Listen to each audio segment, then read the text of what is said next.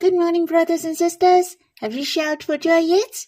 Let us shout for joy, for we have a share in this last glorious and brilliant phase, and we have entered into the last age of accomplishment of the church. Plus, we can partake to build the church of his heart, to welcome his coming. It is right for us to shout for joy, for we have a share in his glorious plan. My heart feels so excited every time when I'm thinking of these. We shall give thanks to God. Hallelujah. The church has gone through over more than half a century. We have to be gracious that God has kept us until now, that we didn't reject the heavenly vision. We have a dream. We didn't generate this dream, but were given by God. For this is the dream of God since ages ago. He wants a household of his will to appear. Hence, the Lord came from heaven to earth to accomplish the salvation and bring many sons into glory. The household of God appeared gloriously. The church is the center of his will throughout the ages. Now it is the finishing phrase. It is my honor that I can follow him. I bear witness of the growth of the church for more than forty years. We passed through the dark valley and he brought us to a place of abundance. There is a hymn that speaks well for us about how low we were, but now we are plenty. How we went through the valley of tears and make it a place of springs. Is in God's Family Hymnal the twelfth, Song seventy-eight, out of the valley into glory. Shall we sing this song? I have a dream from heaven high. It's gone by many, misunderstood by man. In the long dark valley, his presence shines forth, us free from shadows binding us.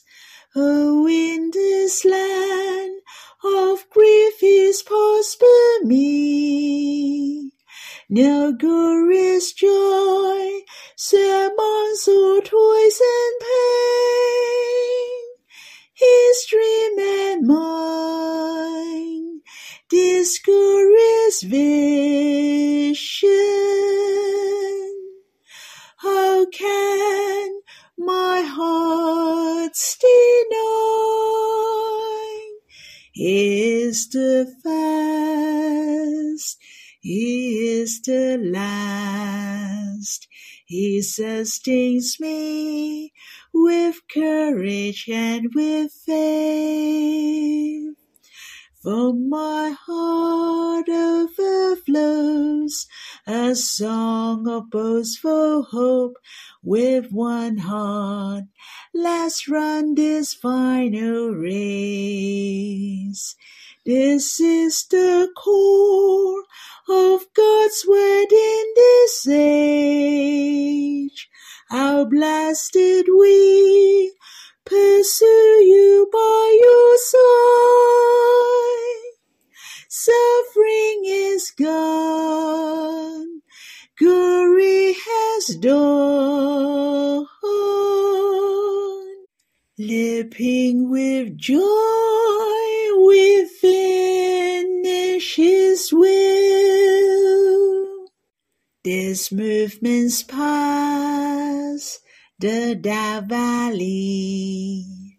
His hand causes all things to work for us. Leads us fruitless and fast into the promised land, valley of tears, outflows the springs of life. Oh, in this land of grief he prospers me. Now glorious joy, sermons or toys and pain, his dream and mine, this glorious vision,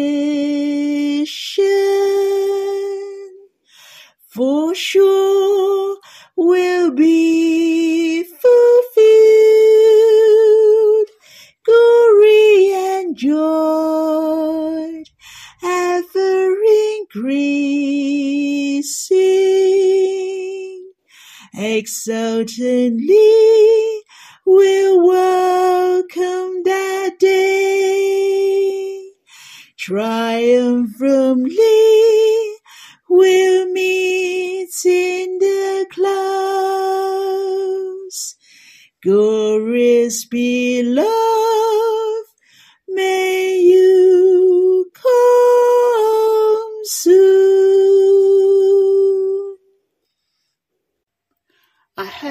have time to quiet yourself and respond to Him, or you can sing another hymn to worship the Lord.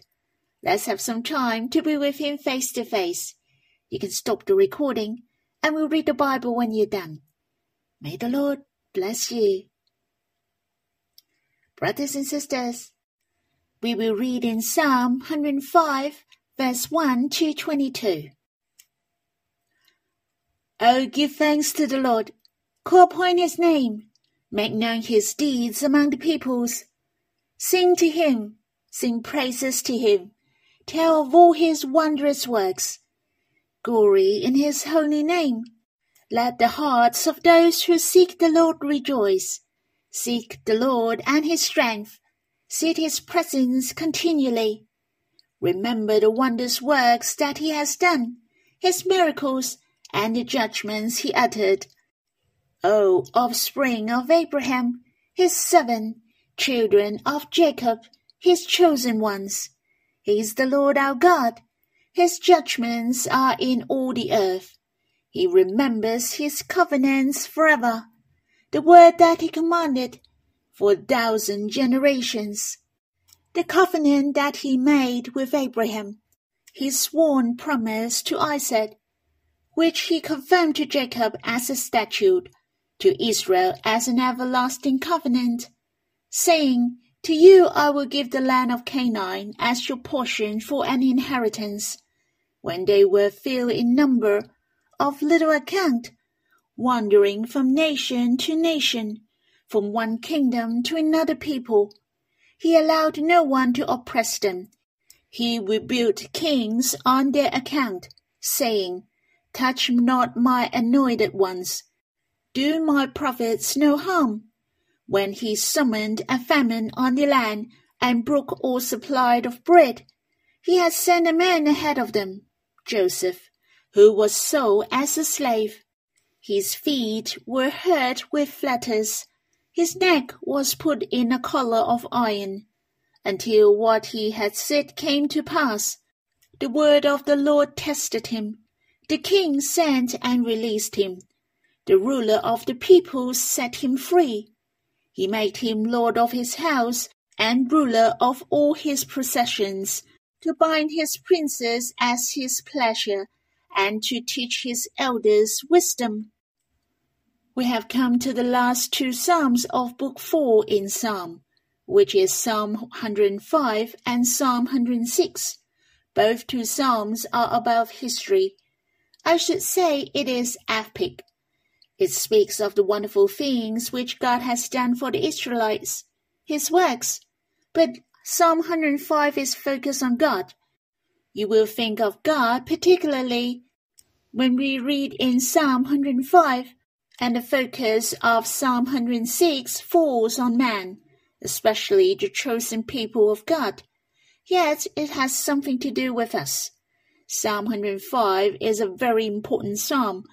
It is not only an epic, it also reveals to us how God accomplished his plan in history it made known to us that God keeps covenants and steadfast love, how God kept his promises and accomplished the plan of salvation.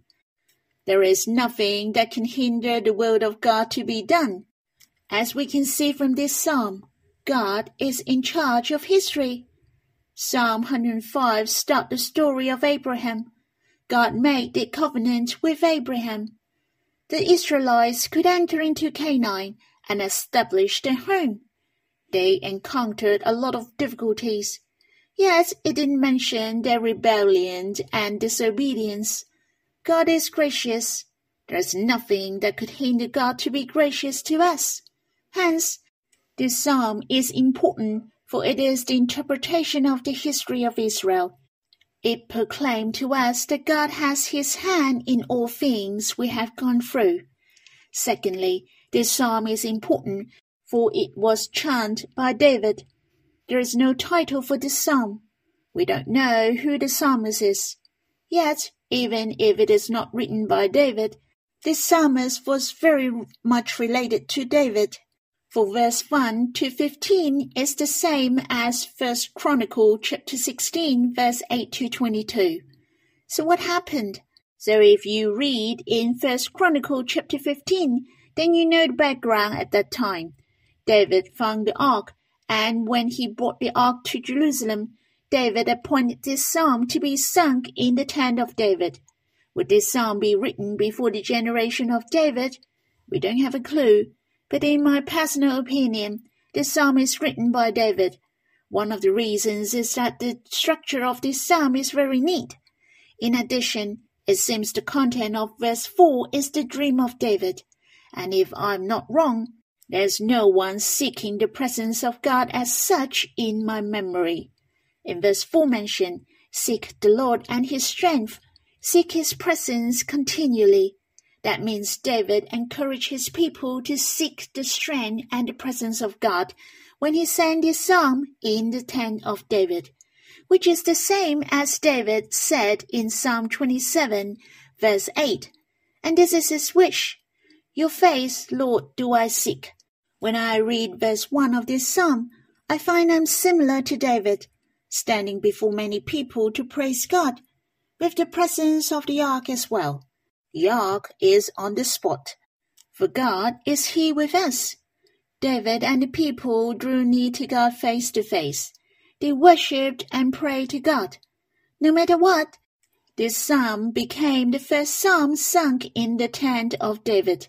It is very special. I treasured more for this psalm. I hope you will treasure this psalm more and the works of God in the history. How treasurable that you can draw near to God face to face, to worship and sing Him the songs. Next, I share with you some of my impressions and meditations through this psalm.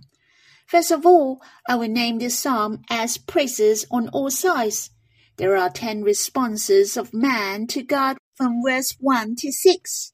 There are praises, eulogies, thanksgiving, pursuing Him. Well, let us take a look at these ten aspects. First of all, oh, give thanks to the Lord. Secondly, to call upon his name. And the third, to make known his deeds among the peoples. The fourth, sing to him, sing praises to him. The fifth, to tell all his wondrous works. The sixth, glory in his holy name. The seventh, let the hearts of those who seek the Lord rejoice. The word seek written here is different from the word seek written later on. Here it mentioned those who seek is about their hearts to God, who turn to God wholeheartedly. The eighth, seek the Lord and his strength. The word seek is about to put our trust in God's strength. It is to trust in him with faith. The ninth, seek his presence continually. The word seek here is very precious. It is about the closeness with God face to face, to draw near to Him. Lastly, remember the wondrous works that He has done, His miracles, and the judgments He uttered. These ten aspects are the response of man to God, for He's so good to us. God has many deeds upon us. Rightly, we shall respond to God.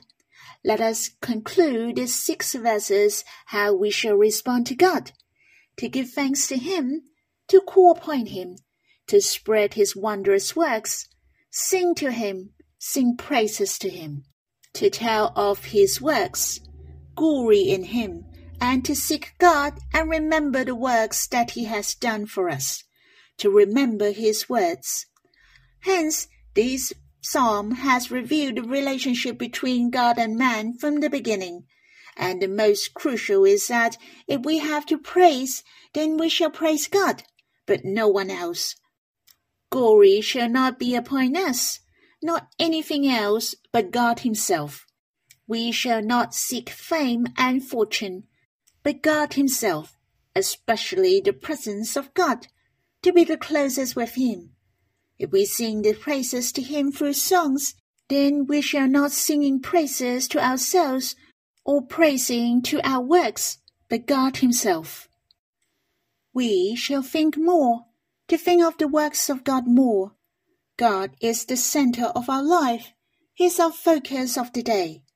God is the most crucial, and these ten aspects are the ten blessed ways. Every way shall guide us to God. Well, I have shared praises on all sides. Let me share with you my impressions. It is the explanation of history from verse 7. It is the love behind from God to man. We have just finished Psalm 104. It has explained the love behind God's creation to man all are generated from love. And so is the history of man. It is out of the love of God. The word history is very meaningful. If you split the word into two, then it is his story. That means it's his story. In fact, history is the love story of God. I think every individual is the same. We have our own history. Every one of us have the love story of God. If you look back on our days, our past history, I'm sure you'll be touched. It is great discovery that God loves you. Hence, if I suggest you to recall your history if you have time, this psalm is about the promises of God to Abraham and his descendants from verse 7 to 11. It was the covenant God made with the fathers. It was his sworn promise to Isaac, as well as to Israel as an everlasting covenant. Perhaps man may forget this covenant, yet God will not forget. God remembers, and he accomplished his covenant. God fulfilled his covenant. The Israelites got hold of the land of Canaan in the generation of David. I can say God is faithful the kingdoms have their kings, and they should obey God. They should remember the everlasting covenant with God. This part of the history was about the fathers who went down to Egypt. You may notice the history of the Israelites here was planned by God. It is especially mentioned when they were filled in number, of little account, and they were ill treated by various kingdoms in Canaan. Yet God protected them. Good things don't last long. There was a famine in that land. Then Joseph was sold as a slave, and the ultimate aim of God was for increasing their numbers by leading them to Egypt. Hence, there is the will of God for the bad things to come upon us. So it mentioned the famine on that land. But God sent a man to go there in advance in verse 17 mentioned Joseph was sold as a slave, and he was sold to Egypt by chance. As we can see, there is a hand of God. I strongly advise you all, if you don't know much about how Joseph was sold to Egypt, then you shall read from Genesis chapter 30 onwards. Then you know better the background at that time. Joseph was sold as a slave. It was a miserable thing. Yet it was one part of the glorious salvation of God. It was God who sent Joseph to Egypt first. The whole house of Israel was saved through the suffering of Joseph. Being the sojourners in Egypt for almost a few hundred years, they became a powerful nation. The whole process manifests the plan of the redemption of God as well as the favor of God to his chosen people. My heart was touched when I thought of these. Obviously, there are a lot of things in common between Joseph and the Lord.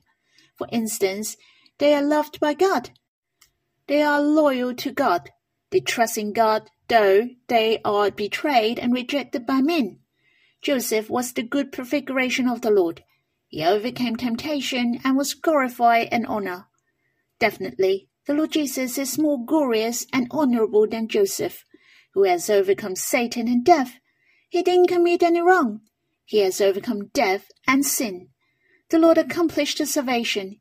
He brought the deliverance like Joseph. Joseph had made peace for the relationship with his brothers, re reconciled with God and with man through the Lord. My heart was touched when I thought of Joseph. I appreciate Joseph and the Lord, of course. Joseph was sold as a slave by his brothers. Yet he didn't complain, and even people set him up and put him into prison. He has no complaints, even though he was imprisoned and there were two people who had a dream and forgot about him. He didn't complain either. Brothers and sisters, I thought of the Lord was willing to seek us and die for us. Not only he didn't complain on the cross, he spoke of the words of grace. He revealed his loving heart to us. Brothers and sisters, when I look back on my history, I have to look at my history of salvation. It is filled with the love of God. It is God who seeks me again and again. He didn't give me up. He waited for me patiently. He gave me a chance to know Him. I'm very grateful for the Lord who changed my life. Now I have to respond to Him with praises on all sides. How treasurable that I'm drawing near to Him face to face. I could hear from Him the voice of love. Brothers and sisters, I hope you have time to quiet yourself in drawing near to Him, to look at the love history of God upon you. It is the happiest time in life to draw near to Him personally and enjoy Him. May the Lord bless you.